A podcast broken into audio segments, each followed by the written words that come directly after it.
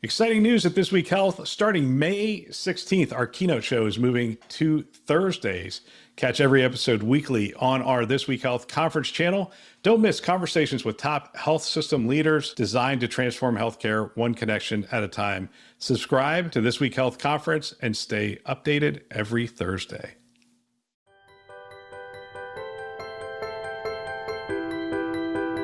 Welcome to This Week Health. My name is Bill Russell. I'm a former CIO for a 16 hospital system and creator of This Week Health, a set of channels dedicated to keeping health IT staff current and engaged. Today, we have an interview in action from the 2023 spring conferences Vive in Nashville and HIMSS in Chicago. Special thanks to our partners, CDW, Rubrik, Sectra, and Trellix, for choosing to invest in our mission to develop the next generation of health leaders. You can check them out on our website, thisweekhealth.com. Now, on to this interview. All right, here we are from the Vive conference, the first interview of the second day. So it's early in the morning. We're here with Brian Symonds, President Optimum Healthcare IT. Brian, wow. What do you think of the conference so far? Well, it's been busy. Given the times we're in, seeing the amount of attendance has been impressive, and the events I've been to had really great attendance as well. The show floor has been was really busy yesterday, so very happy with it. Yeah, well, is this your first Vive, or have you been involved? No, I've been involved a few times. Yeah, in la- last year as well. Yeah. yeah, it's grown a lot yeah. since last year. Well, the energy I think the Vive Chime combination brings is I think it brings a lot of energy from the health side of things and some of the startup new technology pieces kind of combined with more the operational side of Chime has been interesting. It's some interesting conversations evolved from it. I think my joke for today is, have you heard of GPT-4? Like the number of times I've heard that mentioned on the floor yeah. is really kind of over the top. What uh, coming into this conference, what were you looking to see at the conference or the conversations you were looking to have? I think mostly what we tend to do is connect with our current clients and potential clients to talk a little bit about what they're seeing, what they're feeling, what they're doing, review some things we've been doing with them, and then also talk about you know some of the new things we're trying to do to kind of instill and create more value in organizations with again the economic times that we're in i think the pushes for value and for changing the model a little bit some more of the transformation side of things so that's one part of it but also looking for innovative partners to look at to bring more solutions into these organizations where we can maybe take some technology solutions and apply more professional services around them. I think that model is getting more traction. The managed services aspect of things to kind of offset some of the staffing challenges. So those models I think are starting to grab hold a bit as well. I saw you, we actually stopped you as you were walking with a CIO. Obviously, the, the financial pressures, inflation, and whatnot, nursing shortage, these are pretty common themes. Are there, are there things you're hearing, or are these so big right now that it's hard to really focus I, I think the they're taking the art of the room for the most part, in my opinion. So I think because of those challenges, that's really putting a lot of pressure on budgets, obviously. And with budget pressure it comes requirements to do things a bit less expensively, a bit faster and more with the internal staff. So what can we do to augment or support that? And you know, things like you know our ServiceNow practice, for instance. That's what. But the gentleman I was walking with and I were talking about was. You know how you could leverage automation, workflow automation, better visibility tools so like that. It's leveraging these existing tools Absolutely. that they have. So no, uh, very few are looking to bring in a new yeah. big platform. They're saying, look, we've got these six platforms or these five and hopefully they've consolidated them. Well, rationalization is another opportunity, I think, in terms of if you look to right. take some cost out of the business and do that. And, and, to your point, we made just before this was a lot of different constituents all have individual needs at times that we want to address, but at sometimes you got to make some tough decisions about some of that rationalization. And then to your point as well about fully leveraging your IT investment. I think yeah. before going out and acquiring new technology, it makes a lot of sense to take stock in what you have and make the best of what you do have. ServiceNow is one of those interesting things, and they're not a sponsor, so we can talk about them. Sure. but it's an interesting platform because it used to be an ITSM mm-hmm. sort of tool, and now we're seeing it go across the entire healthcare absolutely. workflow. A- absolutely. I think there's a significant push to create kind of that single platform which where you can visualize and manage risk from. So whether it's the HR workflows, I mean, and, and, one that is a very popular conversation and getting a lot of interest in that space is the employee workflows, the onboarding of clinicians and providers. As again, staffing oh, that, and bringing yeah, folks that, in is such a hassle sometimes. That onboarding from hire to productivity is, is, is lost money. And it's probably the number one or number two challenge you get from corporate teams and health systems right now is that's a, that's a significant frustration item. And this system of action can leverage the systems of record like the ERPs, the HCM solutions, and provide you real visibility and see, okay, who's got the ball right now and what are these 40 tasks we do, need to accomplish and who needs to do them and what's the status of each and making sure we're all green across the board before that provider walks in on day one. Where does a rationalization project start?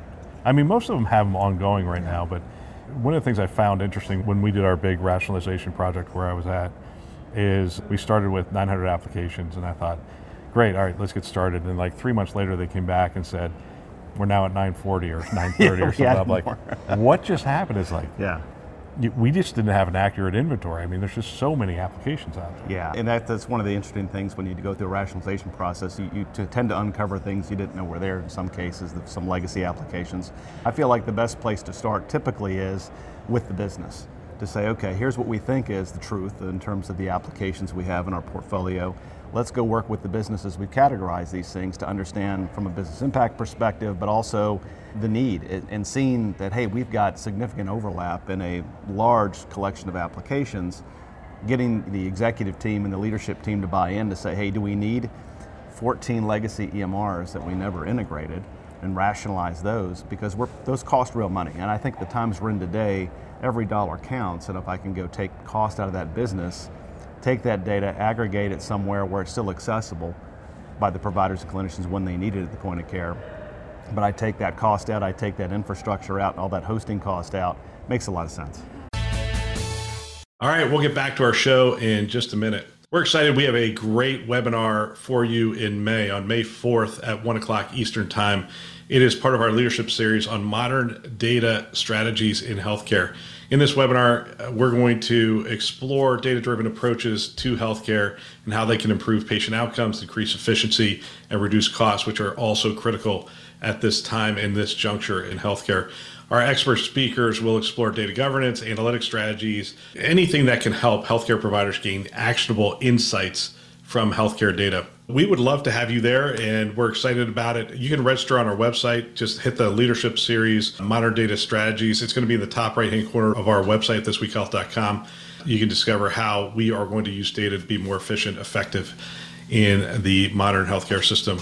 We'd love to have you join us. Again, hit the website, thisweekhealth.com, top right hand corner. Sign up today. Hope to see you there. Now, back to the show. It's really interesting that you talked about executive sponsorship and whatnot. Those rationalization projects in healthcare require it.